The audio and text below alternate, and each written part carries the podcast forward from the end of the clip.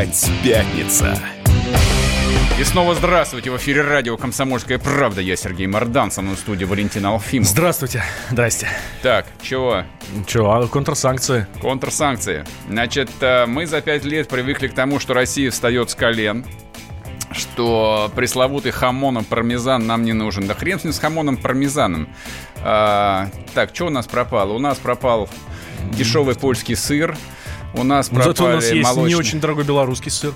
Очень, кстати, хороший. Ну, в принципе, который точно так же делается в Польше. Да и вообще, ладно, и на- белорусы нормальный сыр делают и нормальное Прекрати. Ну что, прекрати. Белорусы ничего нормально не делают. количество.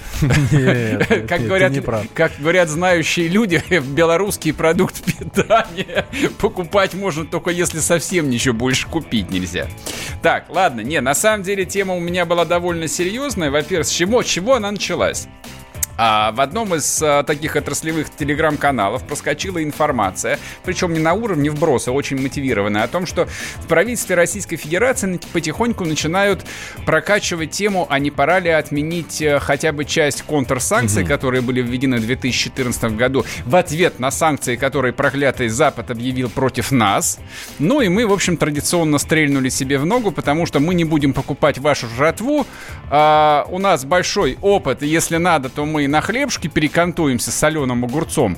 Но пять лет на хлебушке с солеными огурцами оказалось довольно проблематично. Хорош тебе. Чего? Ну, хорош. Чё проблема... чё- чего тебе проблематично? Чего тебе не хватает? Мне? Да. Я советский человек, мне вообще всего хватает. Ну и всё. Я же не зря говорю, что если есть хлеб, соленые огурцы, а, а соленые огурцы у меня свои, Вот. а салт я покупаю польское, которое продается под видом белорусского. Вот. Картошку вон э, я с осени взял два мешка, и, в общем, мне, правда, больше ничего не надо.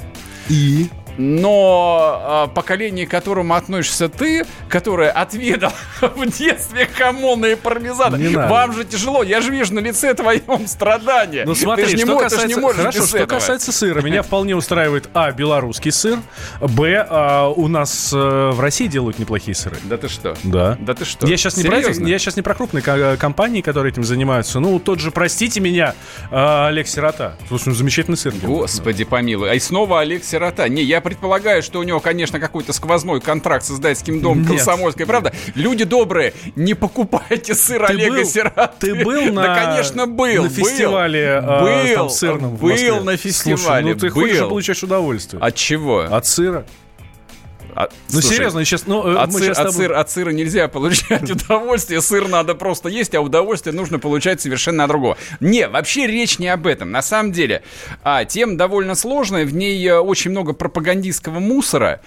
А вот лично я от, от, от от пропагандистского мусора сильно устаю. Когда мне в течение нескольких лет, точнее пяти лет, объясняют, что все на самом деле зашибись, вот, что ну, в плане продовольственной безопасности мы с колен встали, наши продукты самые лучшие, да, они, может быть, и неплохие. Продукты современные, там, сделаны по современным технологиям, довольно трудно испортить. Но дело в том, что они а, по очень широкому ассортименту стоят на 20, а то и на 40% дороже, чем они строят в богатых странах Западной Европы. То есть вот когда ты мне говоришь про а, говносыр Олега Сироты, который делается из покупного молока с Волоколамского молокозавода, не из своего, и который стоит тысячу рублей килограмм, я тебе привожу из них контрпример на твои контрсанкции. Итальянский пармезан сыр, который а, делается из отборного молока с высоким белком и с высокой жирностью довольно из дорогих коров, и который выдерживается от 6 месяцев и дольше, стоит в Италии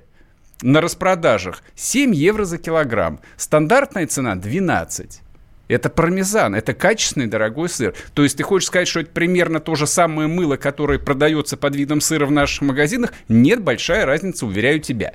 Значит, а, а самое печальное, о чем я чуть позже расскажу подробно, что хороших продуктов у нас никогда не будет. По крайней мере, в обозримой перспективе. Роскачество говорит, что у нас лучшие в мире, ну, почти лучшие в мире мороженое, печеньки и там еще что-то. Господи помилуй. Нет, ну там люди зарплату получают. То есть, если бы они сказали бы, что у нас а, посредственного качества мороженое и печеньки, то их бы всех бы завтра выгнали с работы и набрали бы молодых, энергичных а, новых, которые бы говорили бы вот ровно то же самое, что ты сейчас озвучил. хорошее самое мороженое делается во Франции и в Бельгии. Оно называется Хаген Стоит оно на минуточку 500 рублей за 300-граммовый стакан. Вот это вот, на мой взгляд, самое вкусное мороженое. Еще очень вкусное мороженое делается в Америке. Очень вкусное мороженое я ел в Турции ручной работы. Ну, много где есть хорошего вкусного мороженого. А то мыло, которое продается в ларьках с надписью «мороженое», там в той же Москве или в Нижнем Новгороде, где я был последний раз на, на позапрошлой неделе, это не мороженое. Это белковый продукт. Он напоминает подслащенный пенопласт. Так. Я с тобой не согласен. Ну, Ладно. бог с ним. Значит, на связи у нас, опять-таки, человек, который разбирается в этом вопросе сильно лучше нас потому что он еду делает. Настоящий да. русский человек и фермер Дмитрий Климов. Дмитрий, здравствуйте. Да, доброе утро. Дима, Я приветствую. Да, приветствую. Да. Скажи нам, пожалуйста, вообще можно ли рассчитывать на то, что а, когда-нибудь появятся у нас продукты такого качества, как продаются, допустим, где-нибудь на Сицилии или в Провансе или где-нибудь в какой-нибудь Голландии? Ну, я хочу тебе сказать, что такие продукты есть, но такие продукты выпускаются штучными экземплярами, там то, что называется э, handmade, эчо амана, и делают их э, не крупные агрохолдинги, которым это просто невыгодно, а мелкие какие-то производители, там, там например, там, я, например, знаю, что э, Маша, по-моему, Коваль, э, она из Ярославля, она сделала замечательный сыр, который получил золотую медаль на э, фестивале сыра в в туре во Франции, который Дмитрий, это все, если верить Сергею Мардану, это мыло, которое продают у нас под видом сыра. Не обращайте внимания. Не-не, я, я только нет, про сироту сказал. Дело в том, что сыр, сыр, сыры от коваля, от, от, от, от, от коваль не продаются и не пиарятся так, как сыры э, от Олега Сироты, и, в общем, так сказать, который является нашим штатным официальным сыроделом, и у которого совсем другая ситуация, вот как бы как Дима, скажи, скажи, пожалуйста, ну, окей, пункт первый твоего месседжа понятно. Нормальные продукты, вот э, то, что можно попробовать на любом э, рынке, там, в том же Провансе или в Италии, делаются маленькими хозяйствами. То, что у нас по недоразумению называется фермерами, можно называть крестьянами, как, в общем, и принято да, в русском языке. А вообще будущее у этих условных фермеров, оно вообще есть какое-то или нет? Потому что то, что происходит, ну, вот та, та статистика, которую я вижу, ну, например, у нас тут телеканалы весь ноябрь и середину ноября исходили дерьмом по поводу того, что в, на Украине собираются принять э, закон о купле-продаже земли, при том, что у нас крупнейшим землевладельцем является компания Мираторг, например, на минуточку владеющая одним миллионом гектаров пахотной земли. Вот, мы при этом говорим про распродажу Украины.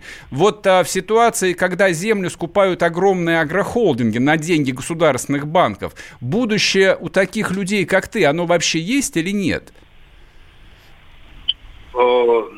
Э, ну, Извини, знаешь, может, может, может, я, может, я расстроил тебя с утра своим вопросом? Ну, ответь уж, да, ну, как, как, как, как на духу-то. Ну, ты знаешь, ты знаешь, у меня такой девиз э, «Лучше быть головой муки, чем жопой слона». Поэтому uh-huh. вот, собственно говоря, я э, сижу в своей небольшой нише, нише, так сказать, э, личного подсобного хозяйства, выпускаю еду, которую кормлю себя, свою семью, своих друзей, и я не претендую там на какие-то, там, не знаю, завоевания э, геополитических там рынков, стратегических, московских. Вот.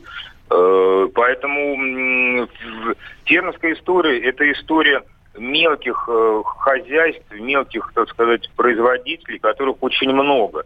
Но у нас в силу того, что э, банки дают кредиты под зверские проценты, там под все это дело, вот, хотя кругом говорится о том, что даются гранты, гранты, гранты, гранты. Гранты даются в первую очередь Олегу Сир... Самосиротил, помянутому тобой. А, так сказать, большинство людей сталкиваются с бюрократизации э, сопровождению своей деятельности, например, вот эта система Меркурий, я не знаю, говорили вы или нет. Нет, не говорили. Расскажи в двух словах, о чем идет речь. Ну, это то, что есть, то, что есть эгоист, когда там каждая бутылка сопровождена акцизной маркой, там заведена в государственный компьютер. Вот если ты покупаешь там, например, э, водку в магазине иногда, ты обращаешь внимание, что там ее там прикладывают обязательно к специальному сканеру, который что-то считывает. Вот, вот он а считывает до... я, я понял. А, а, а дорого стоит подключиться к этому Меркурию для производителя, для мелкого? Ты знаешь, это не стоит ничего, но как в нем работать, вот это другой вопрос. Дело в том, что мы, мы специально ходили на э, курсы, отдали деньги, вот, но преподаватель, который, значит, э, собрал группу из 20 человек, ну, там сертифицировано, все там от, э, так сказать, от организации, которая осуществляет контроль и мониторинг деятельности Меркурия, они сами говорят, что это, что это система, она, так сказать, хороша только на бумаге, потому что как ее использовать, опять-таки, мелкому производителю... Никто который, не понимает. Э, который, который не имеет в своем, э, в своем штате... Там, Дим, мы уходим на перерыв. Угу. Все, спасибо большое. В эфире был фермер Дмитрий Кливов, который, в общем, крайне скептически смотрит на будущее.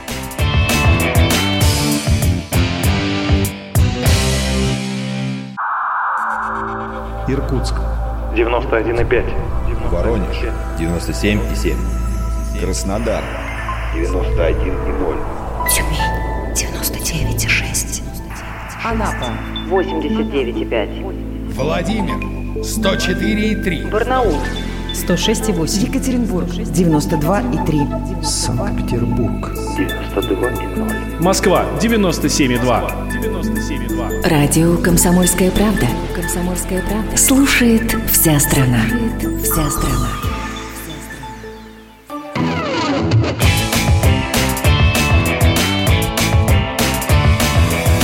Опять пятница.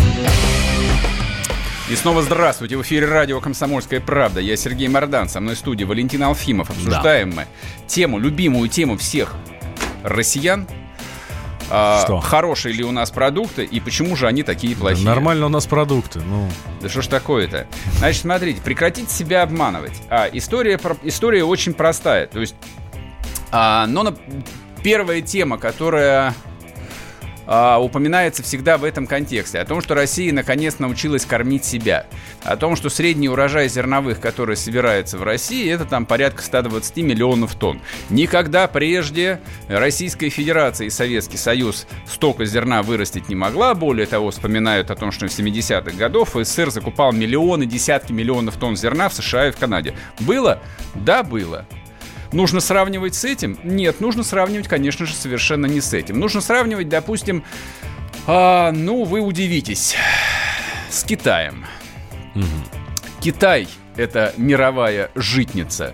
Значит, для сравнения, если Россия собирает, э, ну, рекордный урожай у нас был три года назад, это было 123 миллиона тонн, то средний урожай зерновых в Китае 650 миллионов тонн зерна. 650 миллионов тонн. Они в пять раз больше собирают зерна, при том, что площадь, площадь пахотных земель там в несколько раз меньше, чем в России. При этом, не, понятно, китайцев их очень много, их полтора миллиарда человек. И даже Если они будут собирать и... в пять раз больше, чем мы, то они просто вымрут. Нет, ну я понимаю, конечно, но логика сельского хозяйства, она совершенно не в этом, что кто-то вымрет. Это просто бизнес. А производство зерна, как объясняли мне люди знающие, это а, классическая логика сырьевой экономики, а, вот которая, собственно, там только и существует в Российской, Российской Федерации. Производить зерно это примерно то же самое, что качать нефть или газ. Если у тебя есть черноземы, а у нас до черта черноземов, их больше только на Украине, все, ты сидишь на трубе. Ты запахал, засеял, собрал, продал. Все, курим бамбук. И этим у нас живет весь юг России. Правильно. Чем это отличается, допустим, от а, фермеров, которые выращивают ячмень, пшеницу и рожь в Финляндии, не поверишь? Очень простая логика. Значит, расчет рентабельности зерноводства осуществляется по количеству закладываемых в гектар минеральных удобрений. Соответственно, если ты растишь зерно на бедных почвах Финляндии, Норвегии или Швеции, которые, тем не менее, себя тоже обеспечивают собственным хлебушком, вкусным финским хлебом. Там просто приходится... Не то, что наш, конечно. Да, условно говоря, закладывать 300 килограмм каких-нибудь азотного, значит, а, а, там, а, кар кар карбамида вот а, в эту... На по... метр квадратный. Да, да, в эту почву, которая ничего не родит. Если ты сеешь в Ростовской области или в Ставрополье, ты не закладываешь вообще ничего. У тебя просто там 200% маржи.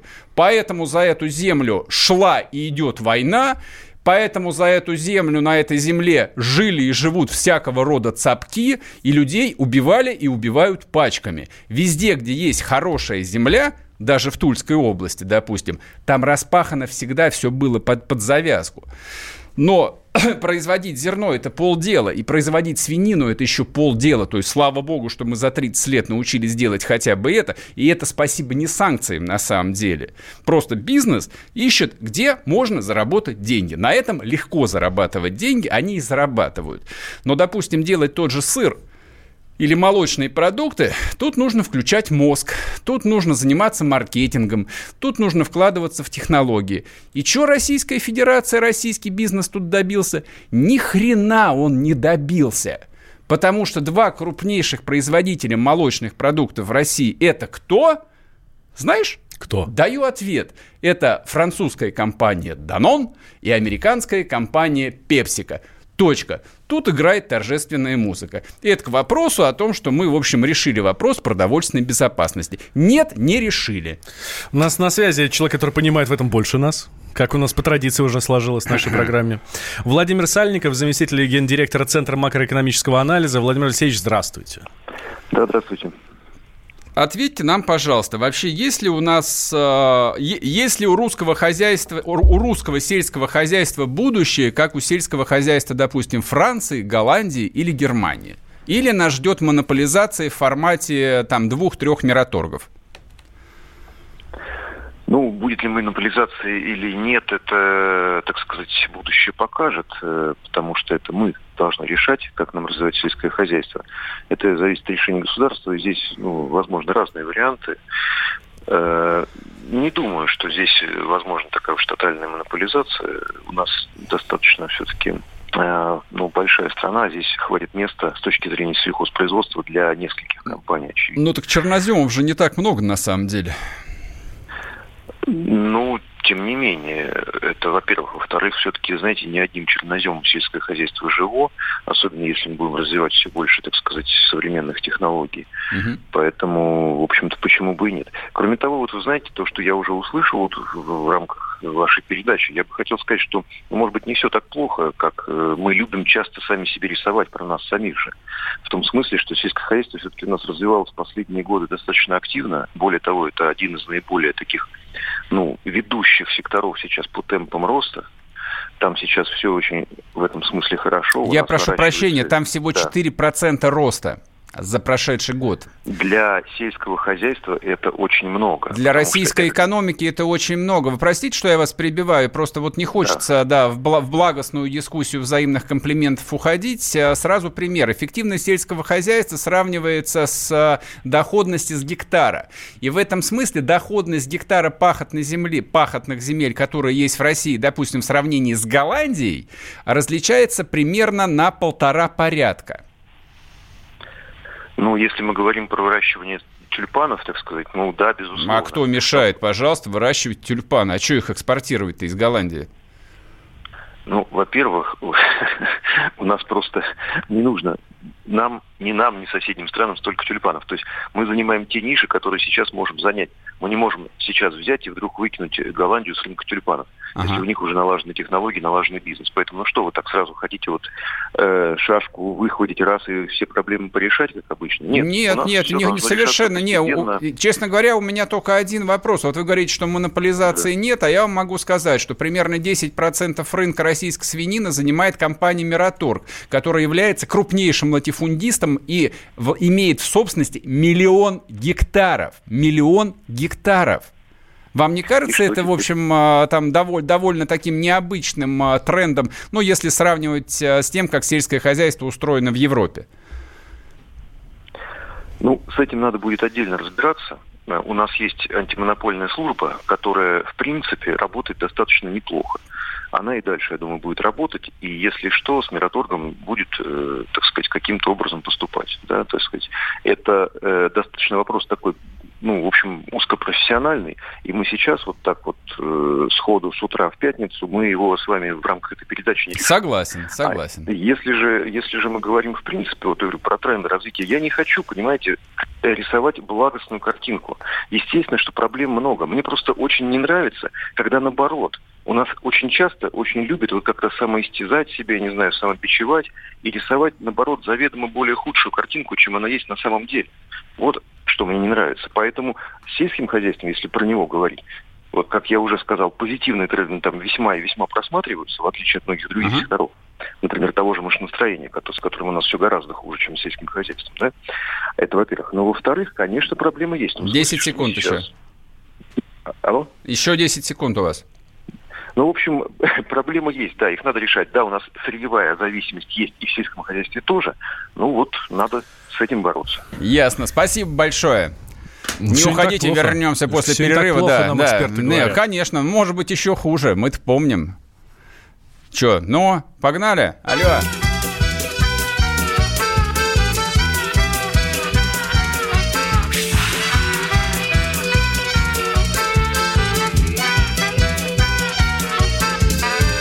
Вчера была среда, сегодня понедельник А я опять стою без дела и без денег. Но на челе моем сомнения не тени. Зато уверенность в конце мы все стоим под звуки овощного танго Под крики гол, под запах поля уритана. И от привычки улыбаться беспрестанно Крепчает кожа на лице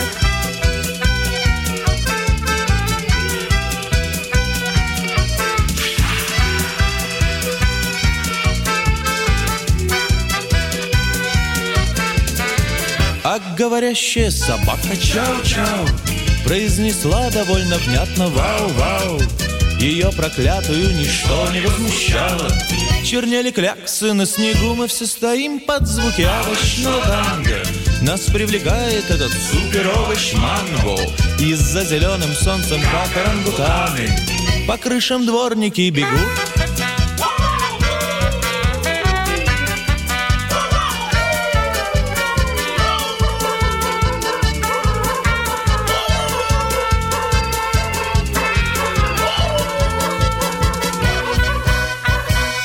своих скитаниях по дебрям магазинов.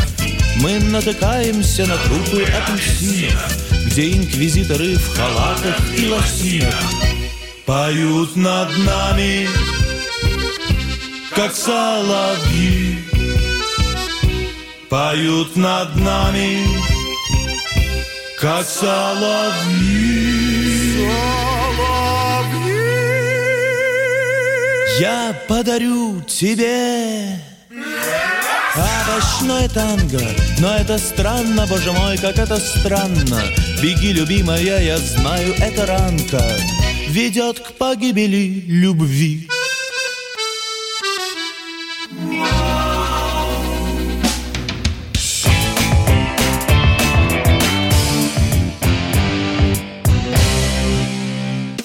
Политика. Владимир Путин приехал в Японию на саммит большой... Экономика. Покупательная способность тех денег, которые вы... Аналитика. Что происходит правильно, а что происходит неправильно. Технологии. В последнее время все чаще говорят о мошенничестве с электронными подписями. Музыка. Всем привет. Вы слушаете «Мир музыки». Комсомольская правда. Радио для тебя.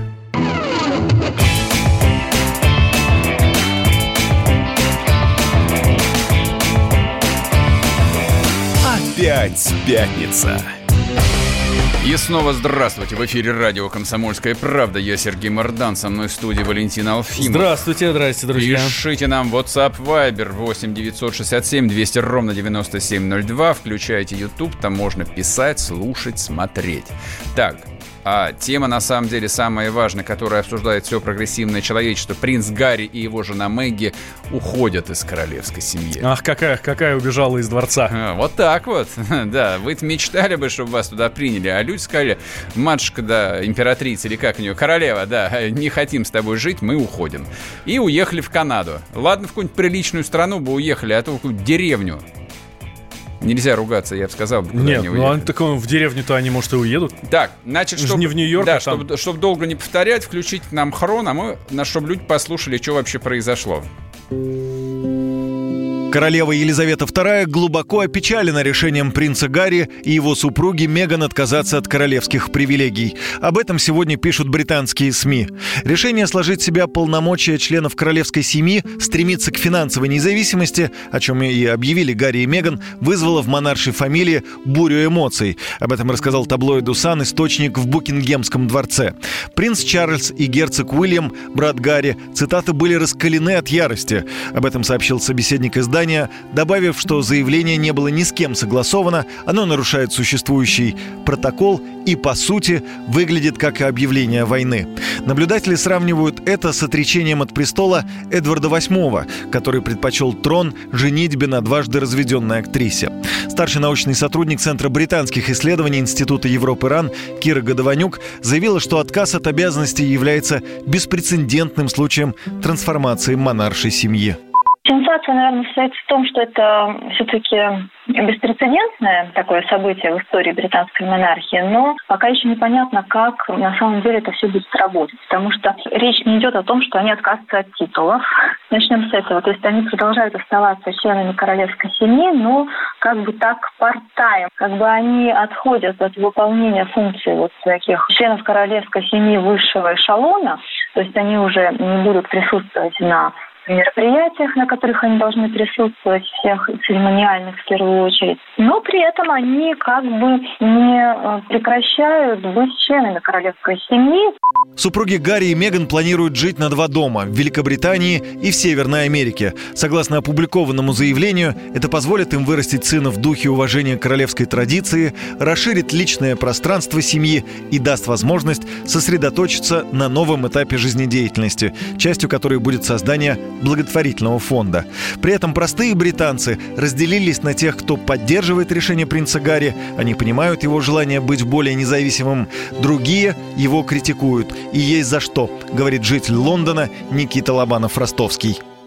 Казна только что заплатила 2,5 миллиона фунтов на реставрацию дома, где он живет. А он говорит, что он хочет быть независимым и зарабатывать. Но он продолжает получать от матери скажем, жалование, если это можно так выразиться, и живет за деньги налогоплательщиков. И это объективная критика. Потом, если он хочет быть независимым, многие говорят, что он сделал это неприлично, сказав это просто публике, а не обсудив это заранее с родителями и с родственниками.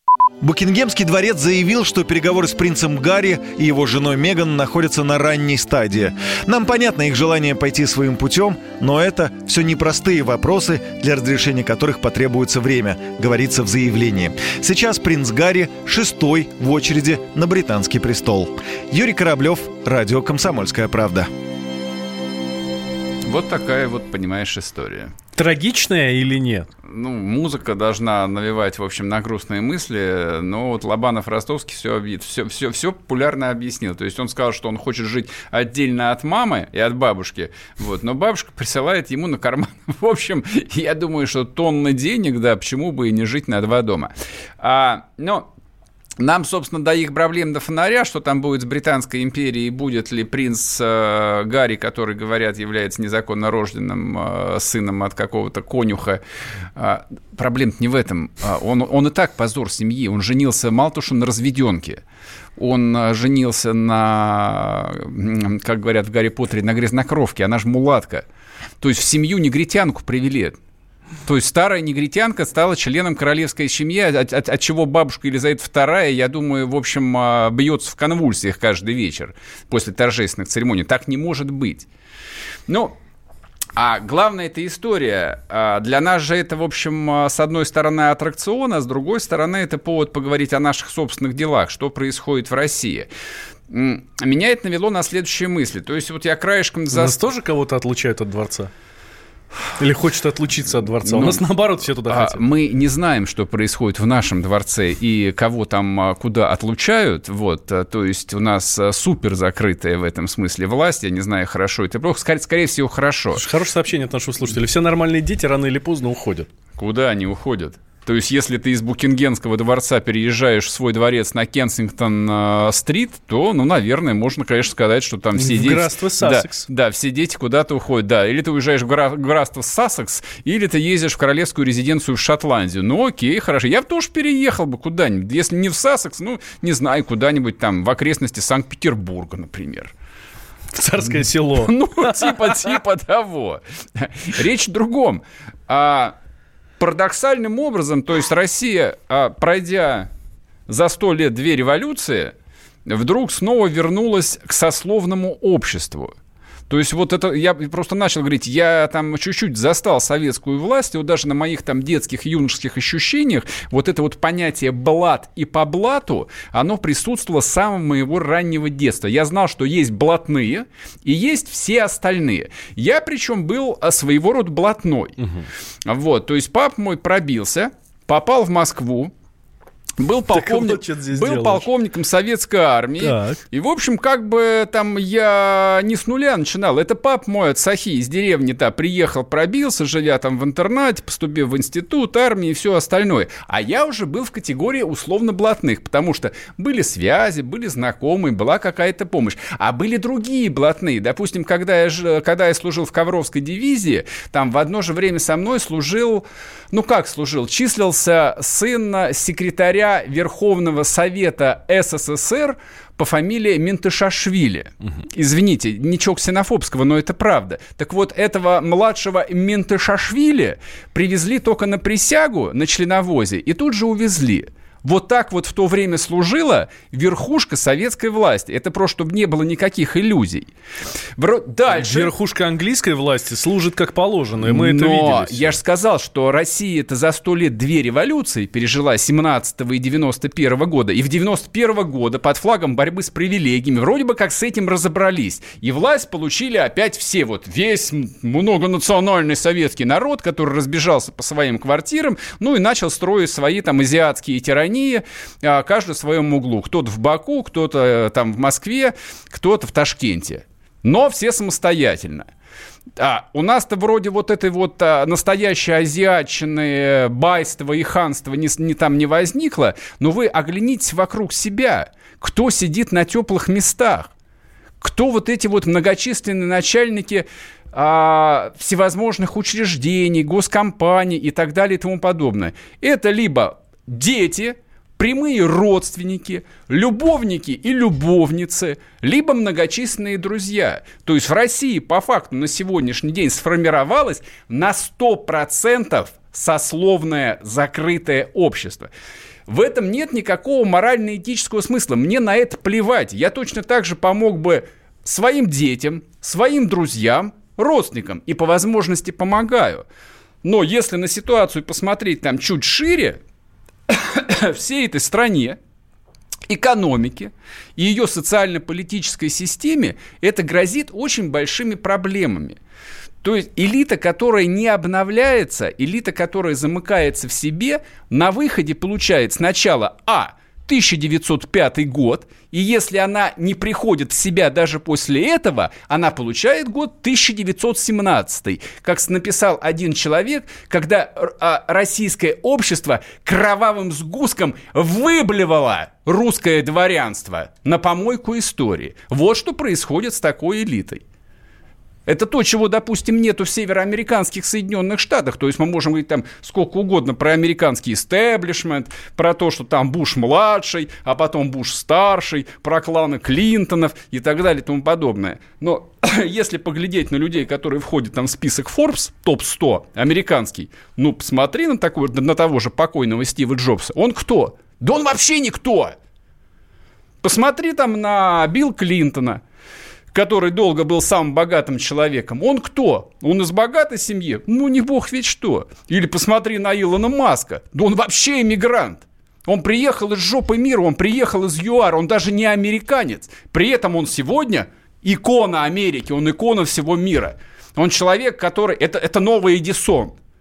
Вот что такое негерметичная элитарная система, которая обновляется, которая отбирает самых лучших и двигается вперед.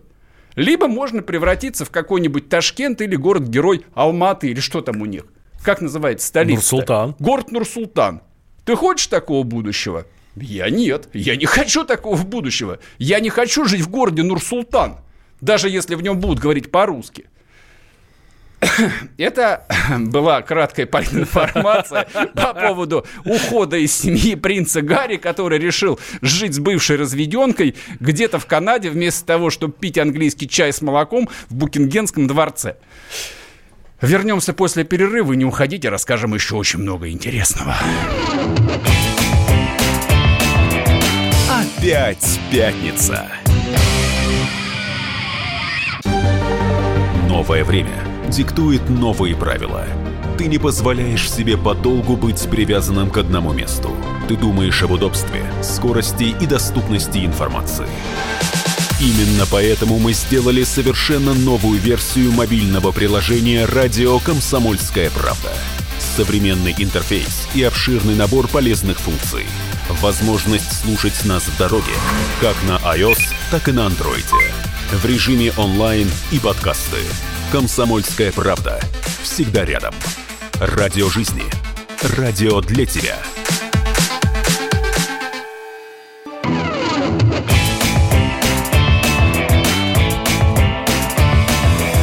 Опять пятница. И снова здравствуйте. В эфире радио «Комсомольская правда». Я Сергей Мордан, со мной в студии Валентина Алфимов. Да, здравствуйте, да, здравствуйте. спрашивают меня, в каком полку служили, товарищ Мордан. Отвечаю, в 126-м гвардейском рижском полку. Город Ковров. 88-89 года. Слава России. Да, служу Советскому Союзу. Так, Мардан Блатной, Блатной это Стасу. Значит, дорогой товарищ, а слово «блатной» еще 30 лет назад а, вот этого смысла, которого вы набрались а, в НТВшных сериалах, не имело. Блатной это был тот, кто имел блат. Блат – это немецкое слово «кровь», значит, по крови.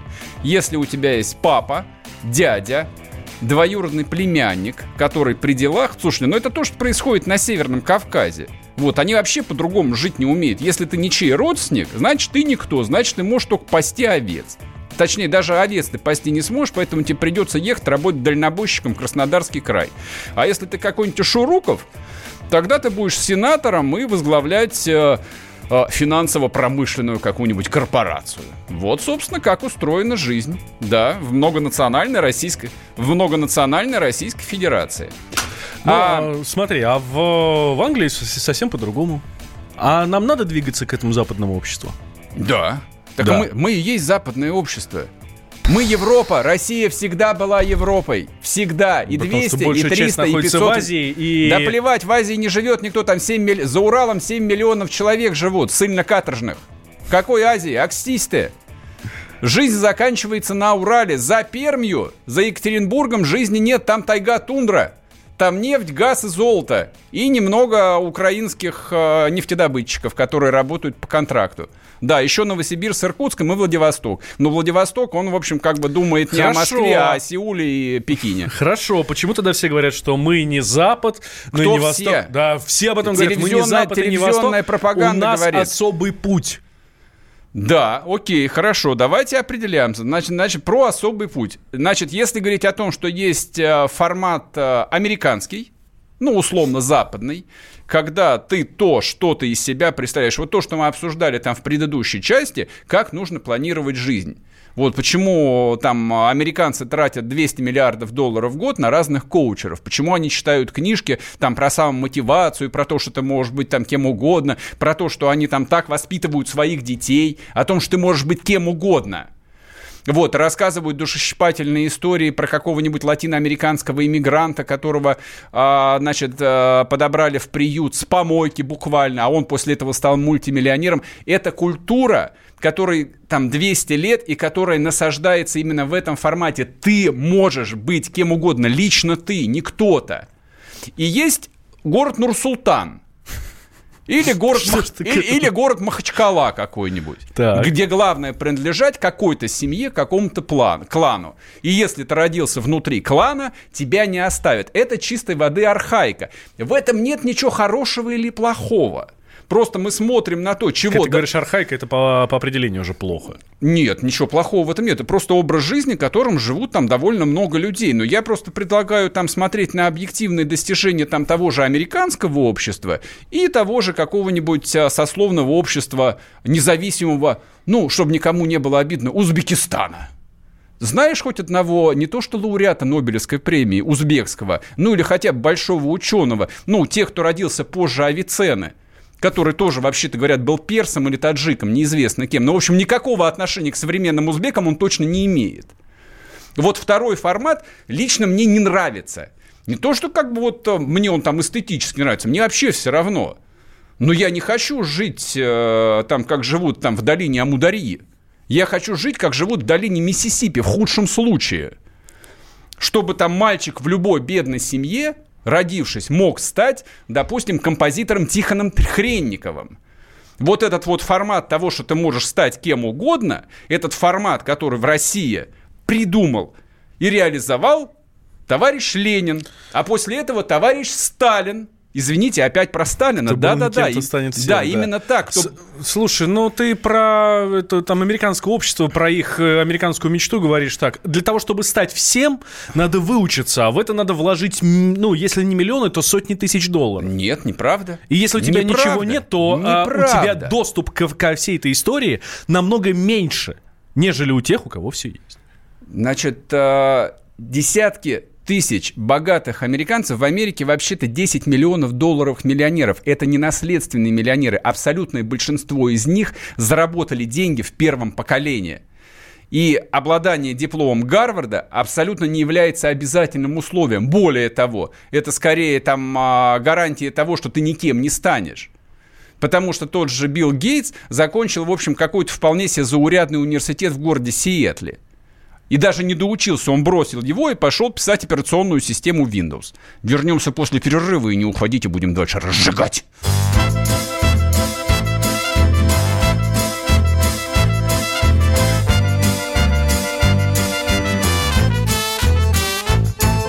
Девчонки полюбили не меня Девчонки полюбили трубача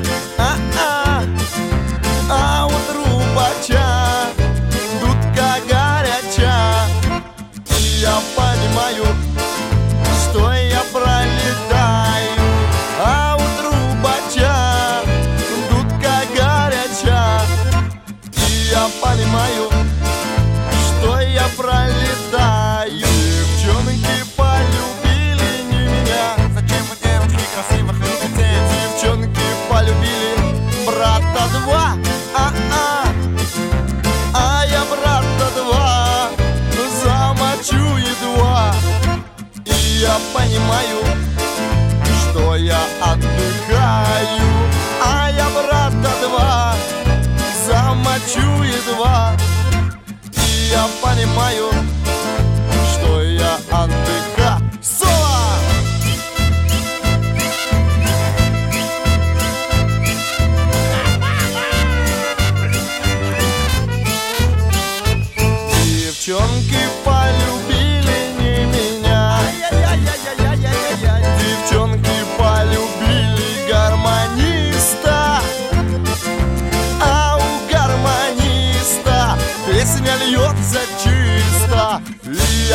понимаю, что я пролетаю А у гармониста песня льется чисто.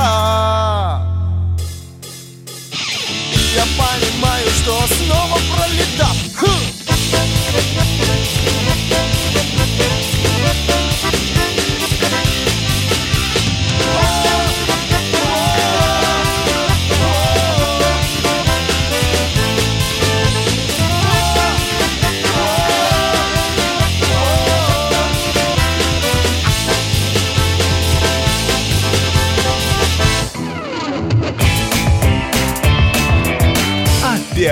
пятница. Противоположные взгляды. Оппозиция, я считаю, героями. Твое право считаю. Да, Тина, что ты несешь? Ну а какую? как? Смеешься. Максим, я не смеюсь, но просто нельзя так говорить. Себя послушай. Разные точки зрения. Призывы «надо выходить и устраивать майдан» — это нарушение закона. И вообще это может закончиться очень нехорошо. Вы не отдаете себе в этом отчет? По-моему, некоторые решили какой-то допрос устраивать. Личный взгляд на главные проблемы. Ты не ездишь на машине? Я не езжу. Ну вот и тогда Ну, молчи, отлично. потому что я рассказываю про движение автомобильное, а не про пешеходов. Свобода слова в прямом эфире. Я не причисляю себя к популистам, я причисляю себя к людям, которые действительно отстаивают мнение жителей, причем не только на словах, но и на деле. Тогда приношу Любовь Соболь свои извинения. Радио «Комсомольская правда». Правда рождается в споре. Две крайности, они всегда опасны. Всегда мир более разноцветный и плохо, когда либо кровь на улицах, либо кровь в застенках.